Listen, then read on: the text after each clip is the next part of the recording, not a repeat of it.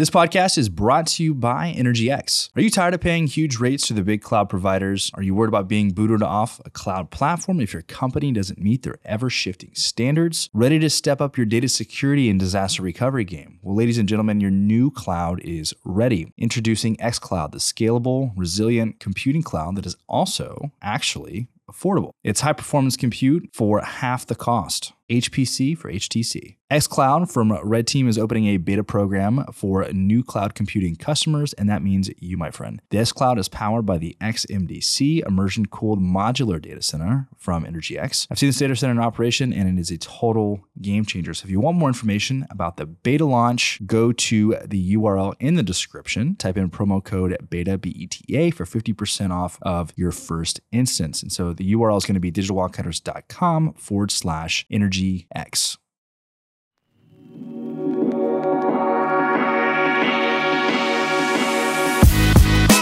This is the Oil and Gas Startups Podcast, where we showcase emerging technology and the stories of industry founders, investors, and leaders with your hosts, Jake Corley and Colin McClelland.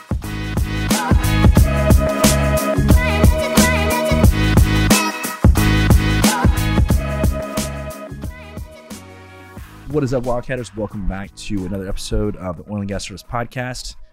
It is Friday. I'm going to see Sam Hunt tonight, and I'm excited. But before we get there, I'm here with my buddy Tommy Ogden with Activera Consulting here from Houston, Texas. What's up, man? Hey, how are you? Thanks for having me on. Doing good, man. I'm so glad. I'm so glad to have you here. We've had a good chat uh, leading up to this point, and so it's good to good to have you here, ready to tell your story. Obviously, you guys are in the consulting space. What do you guys do? That's right. So we are IT advisory consultants for oil and gas.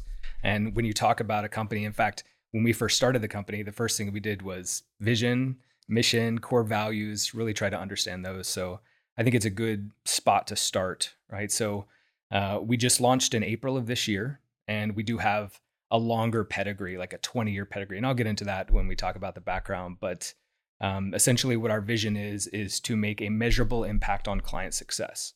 How do we do that? Well, we want to positively affect people, processes, and assets that are changing as a result of digital transformation or energy transition. We use custom built, tailored, fit for purpose, fit for purpose solutions to do that. Um, and that's really how we get to that mission of measurable success. And then our core values, which you know really sort of underpin everything that we do, those are non-changeable. Um, I try to remember them through Bach, Johann Sebastian Bach. That's how mm-hmm. I remember those. So B A C H. Uh, B stands for balance. We like a work life balance. We all have responsibilities outside of our clients. Our clients have responsibilities, you know, kids, family, whatever it might be. And so we want a nice work life balance, which typically doesn't coincide with consulting, um, at least stereotypically. Um, so that's balance. A would be uh, adaptability, right? So we like to be agile and responsive to external market factors. Um, we are agile. We do a lot of like agile transformation or project and program management. And so being able to respond to change is really important to us.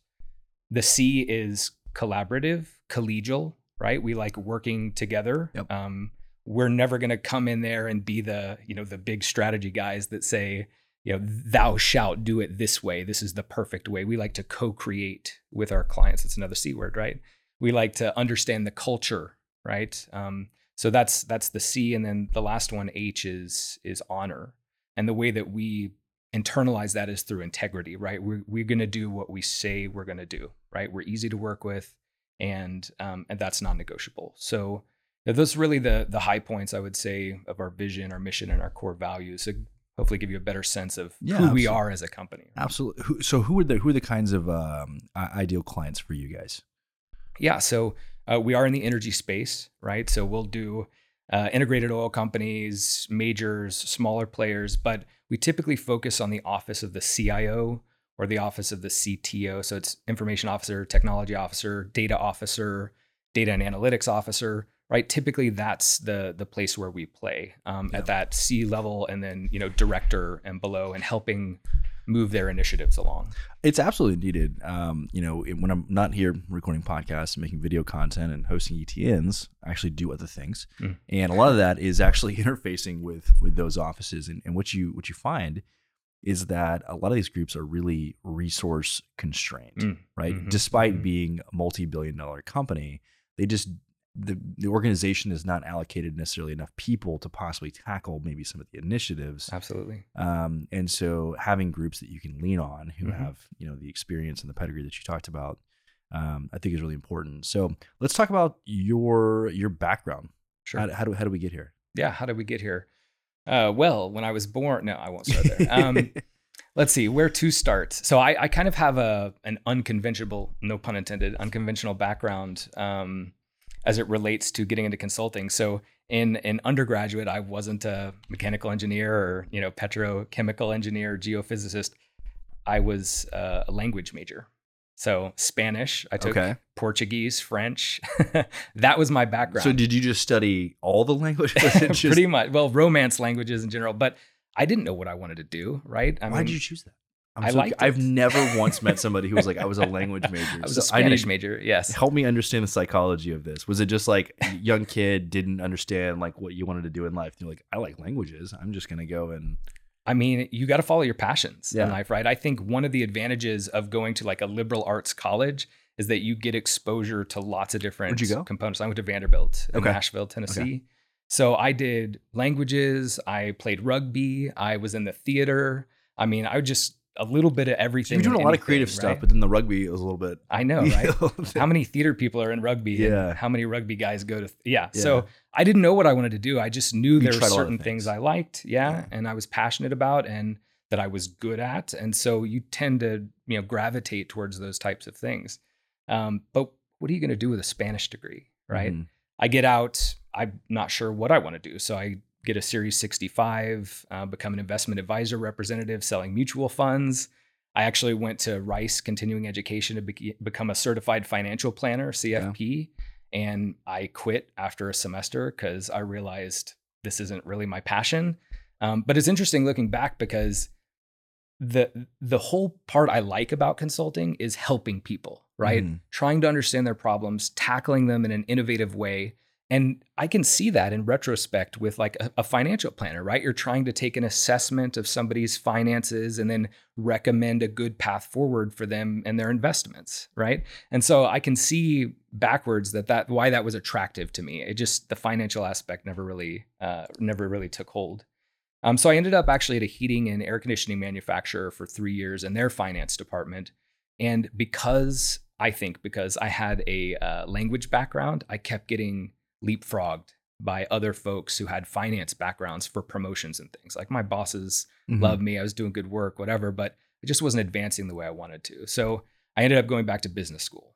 And uh, I went to University of Houston and I did a dual degree program. So uh, University of Houston MBA, and then they had a deal with another company in Phoenix called the Thunderbird School of Global Management. It's an international business Okay. school.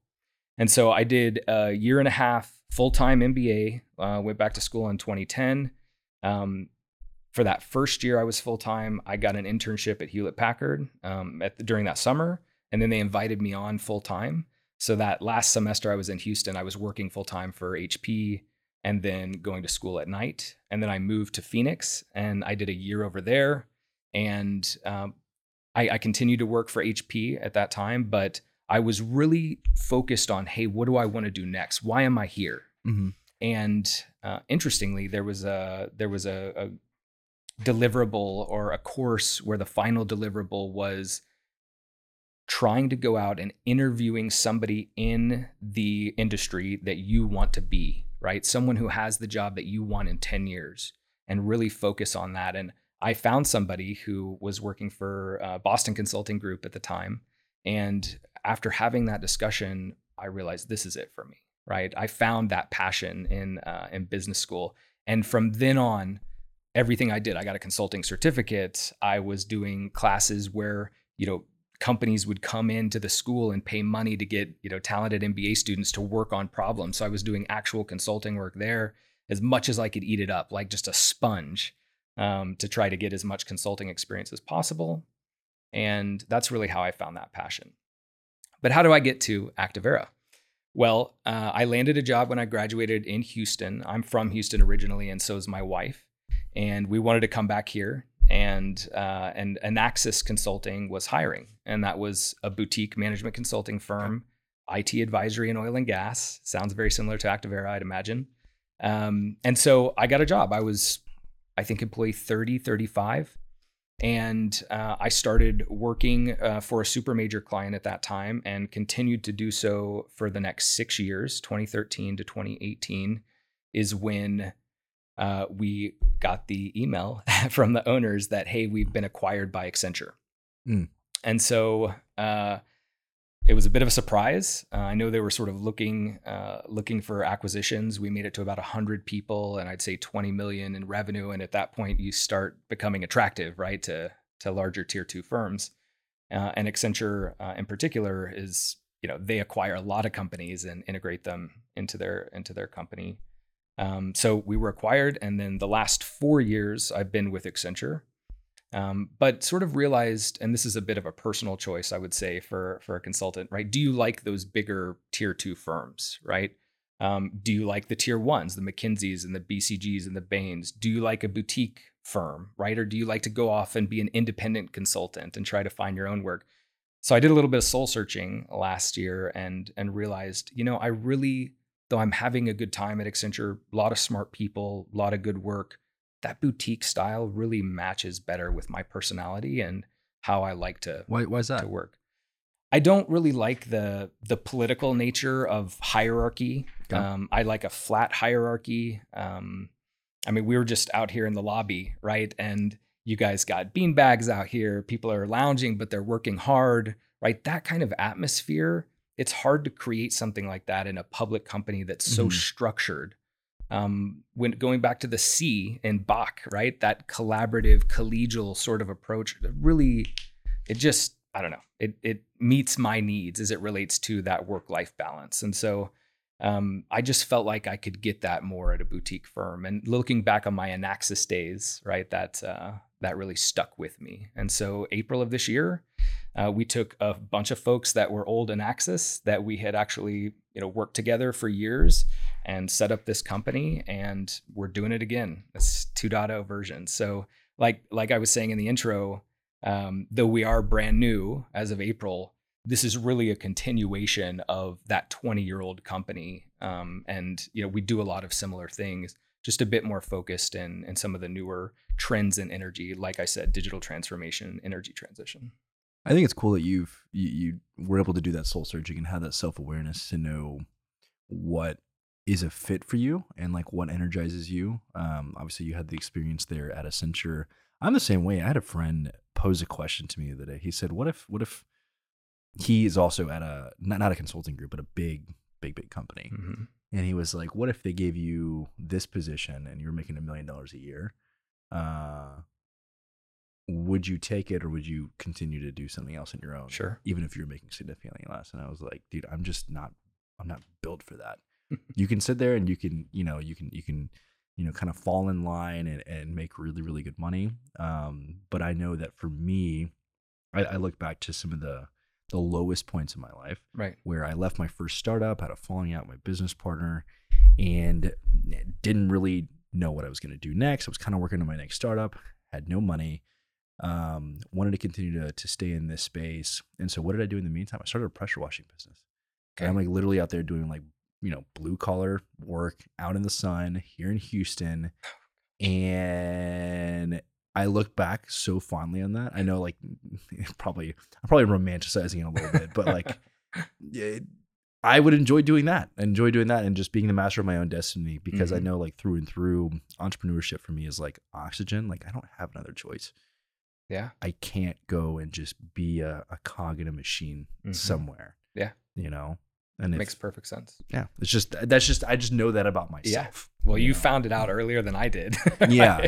it's taken me a while to, you know, figure out, hey, what are my passions and what do I want to do with my life? And but it's good. It's a good spot. And it it does have more of a roller coaster effect, right? Those those ups and downs are minimized when you're in, you know, a good paying job and it's steady and you're doing the nine to five. And it's, you know, there's not a lot of lows, there's not a lot of highs, but you're not getting the associated adrenaline rush, right? With something really good, right? There's this this um, minimization of your experience to a certain degree. And I think that kind of striking it out on your own and um, and having that entrepreneurial spirit, you know, we're we're chasing uh, our own destiny, like you were saying, Mhm. and those highs can be super high and are a lot of fun. The lows can also be It's not for anybody. scary. I do not recommend anybody like be an entrepreneur. And that's like that's a 180 from like what I used to do. I was like, oh, like, you know, everybody should do it and anybody can do it. And you just need to have heart and determination and all that kind of stuff. And now somebody's like, I want to be an entrepreneur. I'll actually put them through the ringer a little bit. I'm like, are you sure? Mm. Are you sure you want to do this? Mhm. Are you da- like how passionate are you about this thing that you are pursuing? Because if you don't have a lot of conviction, uh, as soon as the first major uphill battle happens, like you're gonna like just throw in the towel and, and go back to something else. And so Yeah. you've got to be built for it. And if I'm able to dissuade you from doing it when just like a little bit of a heart to heart conversation, then you weren't cut out for it in the first place. Yeah, right. you Yeah, know. you should be fighting for it. Exactly. Right. exactly. so walk me through a little bit of like where do you feel like I mean this is kind of just like generally speaking, but like where do you feel like consulting firms really offer the most value, right? To kind of play a little bit of devil's advocate, right? Especially some of the large larger organizations who have potentially, you know, a lot of resources, a lot of people, things like Mhm, that. mhm. Um, that wasn't something that was ul- like very clear to me.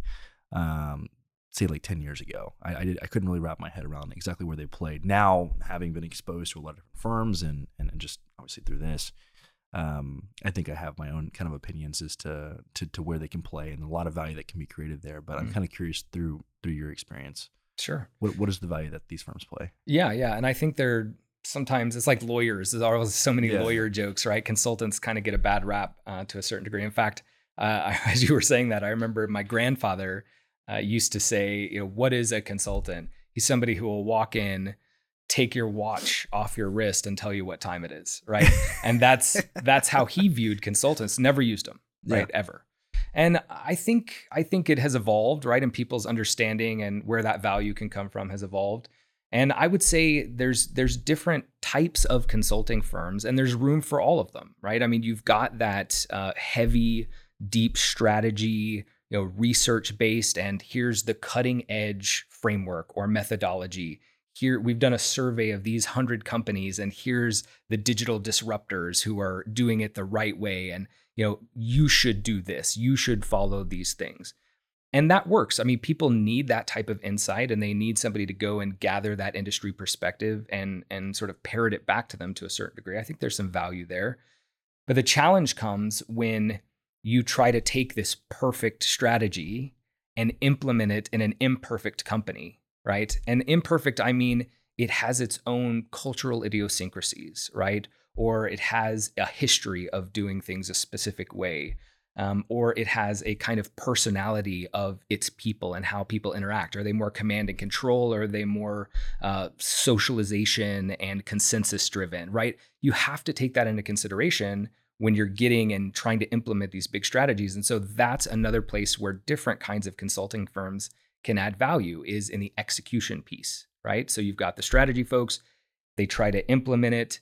There's some challenges how do you go about optimizing identifying what are those challenges and then Mhm. optimizing them within this newfound transformation that's just happened within the organization and so i think those are really the two main places that that consulting can play is more of the strategic and then some of the execution and then you know after that you can certainly get into like um, uh, business process outsourcing or uh, you know trying to save costs. I mean there's tons of ways that consultants get in, involved there. Yeah. Um, but it's really the the ability to to ramp up and down, um, to focus on a specific problem where you may have certain constraints um, that that you can really use services like that. i think there's a little bit of a stigma sometimes um, not with the boutique firms but with the bigger firms Mhm. um, you know, they come in and sell you digital transformation, then you get locked into uh, the implementation of a um, unnamed ERP system, and then that takes two years. That's never actually finished, and then you're required to like hire a bunch of people, and so like that's been my experience talking with people kind of in the space is they're just like, oh man, like we're just gonna get straddled with all this like stuff that we don't actually need, and so um, yeah, it seems like there's certain people who've kind of like ruined that for, for other people, but I know that's not the reality of like all consulting firms. Right. No, and and that's another thing when you asked about what sort of attracted you to more of the boutique style. um, in all consulting firms, I would say there's a general path, right? Yeah. And it's going to be different for every firm. There's like an analyst, consultant, senior consultant, manager, senior manager, director, partner. The further you get up that chain, the more expectation there is for business development and sales and bigger and bigger programs, ERP implementations, and that $100 million thing, right, that somebody's going to buy. That doesn't sit well with me, uh, just personally. And that's more about finding your own passions and like what you're good at and what you like to do. I never want to just be purely business development and sales, right? Yeah. I got into consulting because I like rolling up my sleeves and helping people and solving problems. So I never want to be 100% that. You got to do it, right? I mean, everybody has to. But um, one, once you see in those tier two firms, right, is you've got these RFPs, these requests for proposals, right, for these big ERP implementations. And, you know, at those higher levels, you're really pushed to do more of that, right, and sell those giant pods of people with, you know, some onshore and some offshore folks and, you know, sell the big platforms. And to me, that's an that's a layer abstracted away from actually helping an individual or helping a team, right? And being really effective that way. So it, it really comes down to what are you passionate about? What do you want to do? There's value for an ERP implementation for sure. But you know, are you okay selling that kind of thing versus actually getting involved? So I hear what you're saying, and there are a lot of services that come with with that big thing. There's value to be had as well, but that's another thing that you can lean boot on boutique firms for is what we call project assurance, right? So you you buy this big digital transformation thing, this big ERP implementation, let's say, uh, are are their resources being leveraged correctly? Mhm. Are they full utilization, right? Is the project going in the right direction? Is it hitting its milestones? Are they being effective? Right? Project assurance is something where you could bring a third party, unbiased, and just assess. Yeah. Right. So I think that could be helpful. So a lot of firms do a billion different things, right? So Mhm. what kind of projects is it that like that you guys work on? Yeah, yeah, good question. So we really bucket our work in in in four themes, let's say strategy, execution, change, and data and analytics. Those are the four that you'll see if you go to our website. What does that actually mean? Let, let me give you an example uh, Mhm. from uh, sort of an end to end work that we've done in mergers and acquisitions. Okay. So we can do, from a strategy perspective, uh, some work with the client on due diligence on who should we go out and purchase given the state of the industry, right, and what we're looking to accomplish. Um, that would be some strategic work we could do. After the purchase, right, you've got all of this IT integration that needs to happen. You're trying to slam two companies together. Uh, there's some strategy around how do you go about doing that effectively? What is the governance model? What is the teaming model? How do you put the right people in place pre day one? Right? What does that look like? What's the plan? Strategy stuff. Execution would be hey, let's do the actual project and program management of this. Uh, we do a lot of agility as well.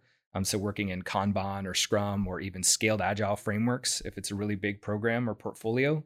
Um, so we're that's I would say is our bread and butter. In fact, Enaxis's old uh, motto, let's say, is where strategy meets execution, and that's really I would say where we play the best. You know, you've got those Bains and the BCGs and the big guys coming in with these strategies. Once they get implemented and executed, and we start seeing those challenges, that's kind of the intersection where where we play the best. But so doing that that project work. Change is all around uh, behavioral change management, um, which you may be familiar with, right? It's you you're trying to implement this big thing. You're affecting a lot of different people, and you're potentially writing over their processes, right? So how do you go about lessening or flattening that adoption curve, right? So that that things happen more smoothly. There's a whole practice around change management, and so that's that's some something that we have some experience in. And then data and analytics would be for us is more around data strategy and governance and visualizations, right? We were just talking a second ago Mhm. about Power BI and Tableau and Spotfire, and you've got this portfolio of different projects and programs happening as part of this IT integration. How do we get all the data out of those initiatives and roll it up to a view that where decisions can be made by management and leaders can see progress and using data visualization for that? Um, so when we say data analytics, we don't we don't have data scientists and machine learning engineers, right? We work with those groups, but we do have some of the the front end visualization and, and data engineering pieces. So let's yeah, let's dive into that while we're on it. Um, yeah, what's what is the status of of kind of just data visualization in the industry currently? As we talked about, Spotfire and Power BI, Mm-hmm. every shop's got at least one of them. Yeah, sure.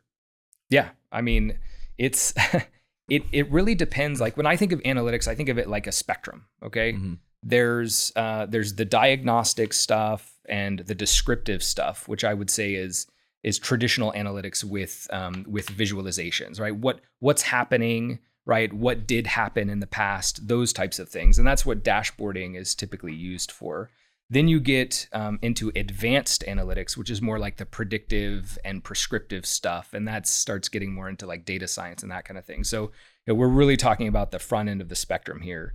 Um, I, I would say that everybody's got it. Spotfire was big in in energy, right, for a long time. Um, Tableau's sort of made its way in, but a lot of folks are are you know putting a stake in the ground for the Microsoft 365 suite. It, right? It's easy whenever everybody's already on the suite. Exactly. Everyone knows Excel and Word and PowerPoint. Yeah. Hey, Power BI's right here. Let's use that.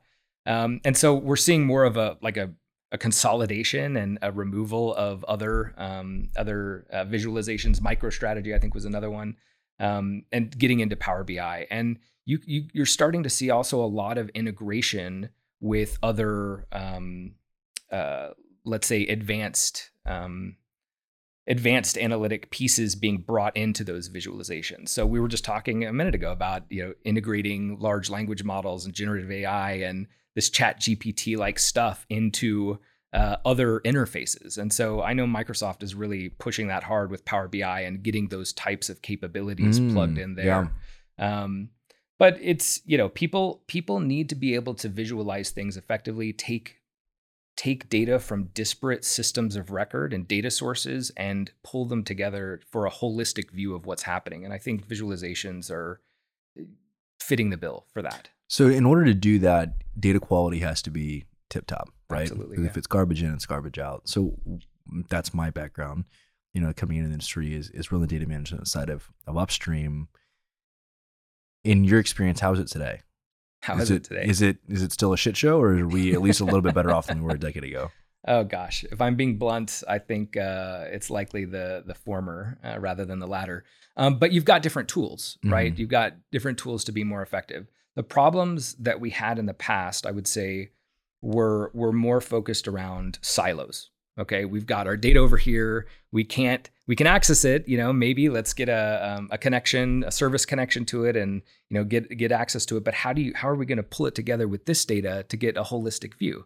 And the whole concept of data lakes has kind of stopped that from um, from being as much of an issue because you can take all of these disparate data sources and ingest them into a single uh, lake, right? Like an Azure Data Lake store, right? Or Mhm. The uh, Cloudera Hadoop cluster, right? Was the big thing a few years ago. Um, so big data and and those types of lakes have sort of solved that problem to a certain degree because you could put structured, unstructured, semi-structured data in there, and you can find ways to create derived data products um, from lots of different systems of record. How would you describe a data lake to somebody who's like, it's a totally new concept to them? Yeah. So, you know, traditional relational database management systems or RDBMSs were were y- you think about structured data. You think about an Excel sheet, okay? There's like rows and there's columns and it's very easy to see like where the data is, what column they're in, what is that titled, right? And you've got an entry for every row. That was kind of the traditional way of of dealing with data. The problem is is when you when you come with this video, right? Or audio clips, right? Or seismic data, and you're trying to ingest that, that's not in a structured format. So, how are you going to go about putting that into a centralized location and being able to add attributes or other data pieces to it to come out with something different?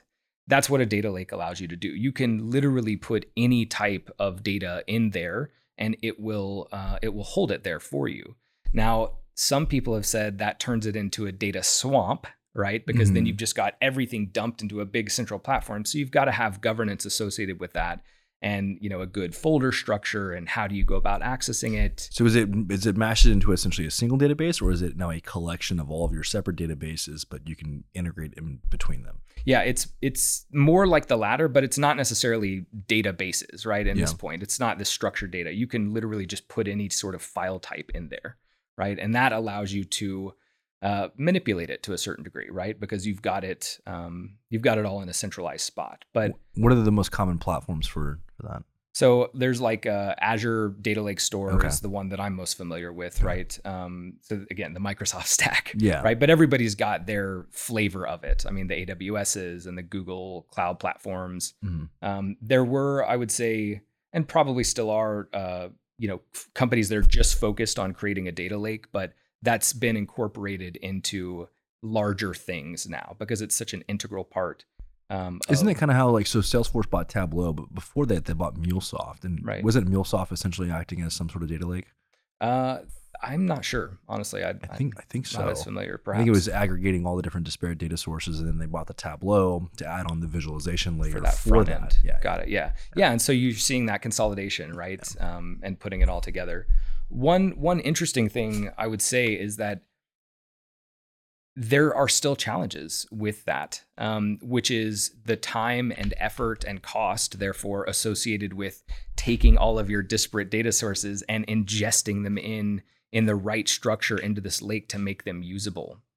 And so there's there's something out there called like Trino and Presto, which came about in the the Facebook world, right? But has has since been um, either o- it's also been open source. There's an open source project you can you can access there, but there's companies like um, like Dremio and Starburst that will allow you to put a semantic layer on top, and literally it goes out with SQL queries and will query all of your databases, regardless of where they are, and bring that in to a single data layer, right? Mhm. And then that way you don't have to go in and ingest all that data into a lake, spending all that time and, and effort and cost to do so.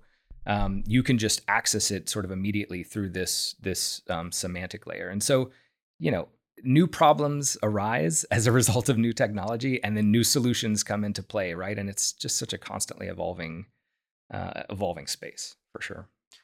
let's talk about evolving spaces. Right. Let's talk about like AI, ML, all the most cutting edge stuff that, that we're seeing in the space. Is it is it are you seeing applications here uh, Mm-hmm. in oil and gas, or are we just not ready for the prime time? Uh, well, I mean, oil and gas is always, at least again, stereotypically, has been considered a laggard in in this kind of technology adoption space. Uh, I I think it is prime time, right? Mhm. Absolutely.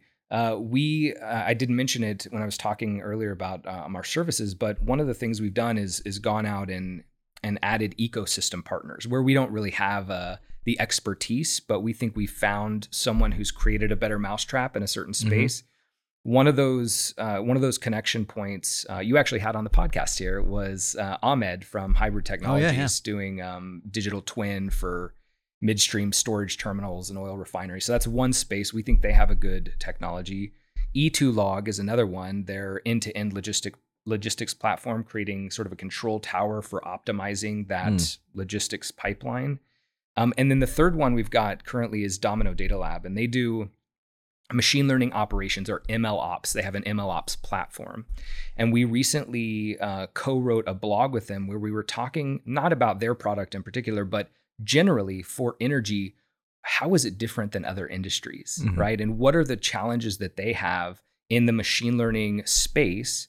Um, that a, an MLOps platform could help address. Again, not not So talking what, so what so what does ML Ops platform Yeah. mean? so ML Ops is, um, I mean, you guys, you, you've likely heard of like DevOps, right? I Mhm. mean, that's for traditional, let's say, software development, right? You're building a product. You want to combine that dev team with the operations team so that they're one entity, right? So you don't run into the same issues that you've had in the past of development builds something and just throws it over the wall to operations, and uh, and they're like, well, I can't do anything with this, or I can't operationalize and scale this, right? It's a challenge. So why don't you smash those teams together and make sure that they're developing in conjunction with each other so that you can have a smooth flow of new product features and functionality um, over time. So that's really like the DevOps. So in machine learning, you've got a different type of uh, workflow, right, than a traditional software development, but you still need that same connection point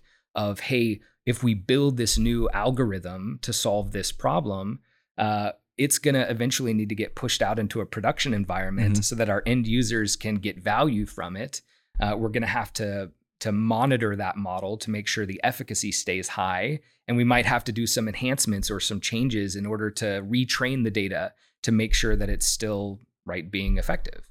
And so there's this this connection point between operations and um, and machine learning development that an MLOps platform can sort of help congeal or make yeah. make into a single. What are the what are the use cases that you're seeing that being applied to in oil and gas? Yeah, yeah. So so the three sort of main problems that we that we identified that are specific to the energy industry. Um, the first one is around uh, citizen development. Um, so oil and gas has a higher percentage of engineering talent than other industries, right? I mean, maybe you talk about aerospace and a couple others, but oil and gas is up there, right? Energy is up there. What do those smart engineers like to do? They like to tinker, right? I mean, folks are learning Python now in school and then coming into the workforce where that was not the case 10 years ago. Um, and what are they trying to do? Well, they're they're trying to make their jobs easier. They're trying to build applications to solve problems in their space. They're trying to use Python in a Jupyter notebook to build some machine learning application and then you know roll it out so they and their teams can use it. But they don't they don't have a software engineering background, right? They don't understand how to get something in a production environment. They don't understand how do I get the right type of compute? Do I need a CPUs? Do I need GPUs? Am I using Ray or Dask or what do I? I don't know, right? That's not their area of expertise. But they're not going to stop doing that tinkering um, just because they don't realize that. The problem you get is you end up having these shadow IT organizations or these groups that are sort of running off and doing their own thing maybe they go run a POC or a pilot with a small company that allows right? And then you got all these things cropping up all over your your your um the the business units right and functions and that's a challenge. There's no standardization. That's where an MLOps platform can really help out. It abstracts away that uh, that complexity that those engineers don't understand. So you can you can have a compute cluster that is dedicated for that type of workload. You can standardize a process for how you get something into production. You can, after getting something in production, genericize it and make it searchable. So, hey, I'm I'm an engineer in the field. I'm looking to build a model for uh, predictive maintenance for one of my compressors. Mm-hmm. Has somebody in my company done that before? Mm. Right? I don't know that unless there's some platform where I can go and I can search compressors or predictive mm. maintenance or whatever. Yeah. And it'll search and say, here's an algorithm that you could potentially use. And it probably wouldn't be 100%, right? There's different ge- geologic structures, there's different data, right? But you'd likely be able to start not from scratch, but from 70, 80% there. So I think that citizen development space um, is is could be potentially underutilized as well as draw away from what you're trying to accomplish as an organization. Um, and energy, it's it's more prominent, I would say, than than other industries, just given that engineering talent. Are you seeing anybody uh, looking at really AI or particularly even like generative AI. I, had a conversation with one of the largest CMPs the other day about, you know, hey, what is your focus from a technology perspective? And they were like, everything AI.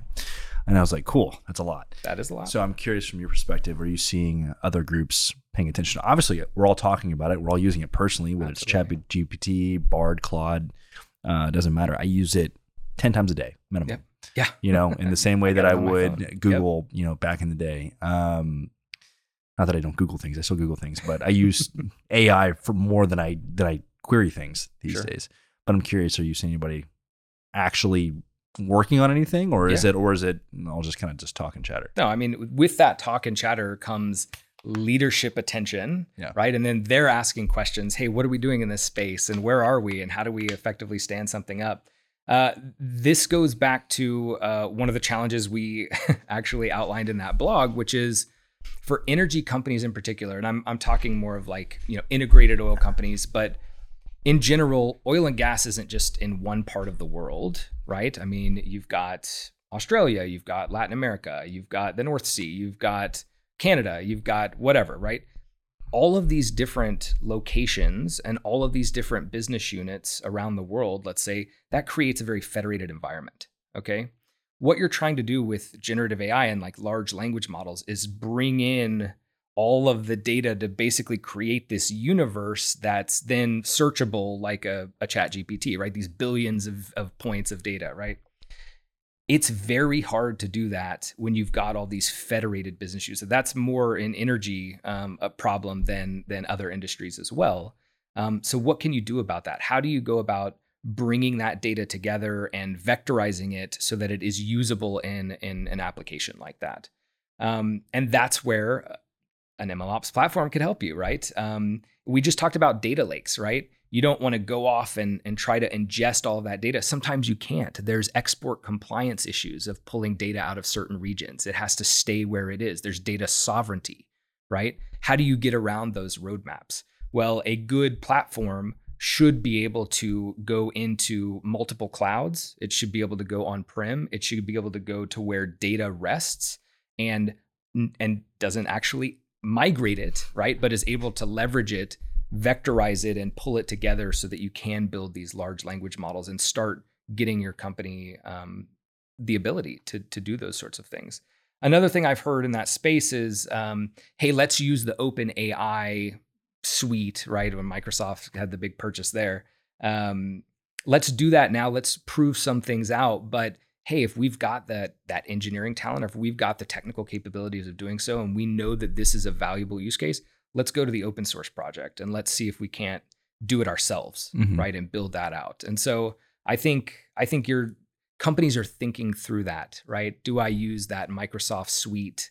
Open AI co-pilot things that are yeah. that are coming down the pike or do I open source this and try to build my own thing you know build versus buy is always a I, I just think oh man just seeing it's a little bit different now because um, so when OpenAI released the the GPT four model, there was a window of about two weeks where it was absolutely brilliant. Mm-hmm. And we've they've run into a little bit of snags just because there's too much demand, not enough supply of compute power. Mm-hmm. And so mm. they've dialed that model back significantly. And I know that because I log my most successful queries for certain things that I do or prompts for things that I do. And I've gone back since and tried to prompt the same thing, and the answers are just degraded significantly, wow. right? And they've also removed web browsing from there, a lot of other things, right? Got Despite it. being a pro user, all of that's gone, okay. right? The model's not as smart as it was. So now I've switched over to Claude. I say all that to say, during that window of two weeks, I prompted it with some very, very advanced prompts, mm-hmm. right? Just building upon prompt after prompt after prompt to really give it all the information I needed to really run some more complex calculations and scenarios on certain things, right? And so seeing the power of that, I could imagine that uh, an oil and gas company could apply that to the like the financial planning and modeling okay. aspect sure. of what they do to be able to find any like risk mm-hmm. you know in the business of being able to look at price stacks and saying hey if oils remain flat gas remain flat if we were to see a massive dip, massive spike, take into consideration hedging, sure. a billion different factors, and being able to spit out something that you were like, that could probably do it much better than a human could, yeah. right? You know, and so I see a lot, a lot of opportunity there, and I'm, I'm kind of curious who's going to be the first one to really, to really crack that nut. right. Yeah, and and you're you're describing like your your prompts. I mean, there's an art to that too. Oh yeah. Right. This whole new new job function of being a prompt engineer and being able to query those models in the right way to get back what you need. Um, but you're right on the on the back end, like you've got to have the right data types. You've got to have it modeled the right way to, for it to be effective with your prompts, right? And that's really the challenge any company is having now. I mean, what we're using is is the cutting edge stuff, right? Mm-hmm. And you're right. There's going to be more like niche products that are going to get more into like FinOps and the finance side of house, and you're going to you know see that in or production reporting, let's say, or you're going to see it in downstream chemicals and I mean, there's there's going to be these niche groups that pop up that are really focused on a specific problem, right? Rather than being so general. So yeah, very interesting space. I'm curious to see how it all plays out, man. Same. Dude, this has been a great conversation. I've I, really enjoyed this. Get, enjoying getting to know you over the past uh, past few months. So excited for you guys. What's the what's the website if anybody wants to reach out? Yeah, sure. So it's activeraconsulting.com. Okay. Super easy. And You're on LinkedIn, right? We're on LinkedIn. Yeah, yeah. And it's it is really a we, right? I haven't mentioned this, but um, I did say it was some of the Enaxis folks that came together, but we've got uh, a group of six founder or seven founders, excuse me. And so, uh, you know, we're we're sort of kicking off this 2.0 version of Enaxis, and we're really having a great time. We started with the those seven, I believe we're up to 13 now. Oh, wow. So even just since April, we've we've already doubled, and um, we've got some good client work coming down the pike, and you know, it's it's been a lot of fun. It's that entrepreneurial spirit. Mm-hmm. I feel like it's kind of rounding out, you know, my career goals where I've got you know, I've I've seen the big consulting firm, I've seen the boutique firm, and now I'm sort of founding, a, right? So I've kind of got all these different perspectives now, and it's uh, it's super fun. Uh, we're having a good time doing it, and uh, and happy to work with with folks that are having challenges. I mean, that's that's what a good consultant does, right? I love it, man yeah, reach out to these guys if you have any issues you're looking to to deal with. Tommy's just a great guy to talk with, anyways. If you guys like the episode, take two seconds, share with your friends, all your colleagues, send it to your mom, your grandma. We'll catch you guys on the next episode.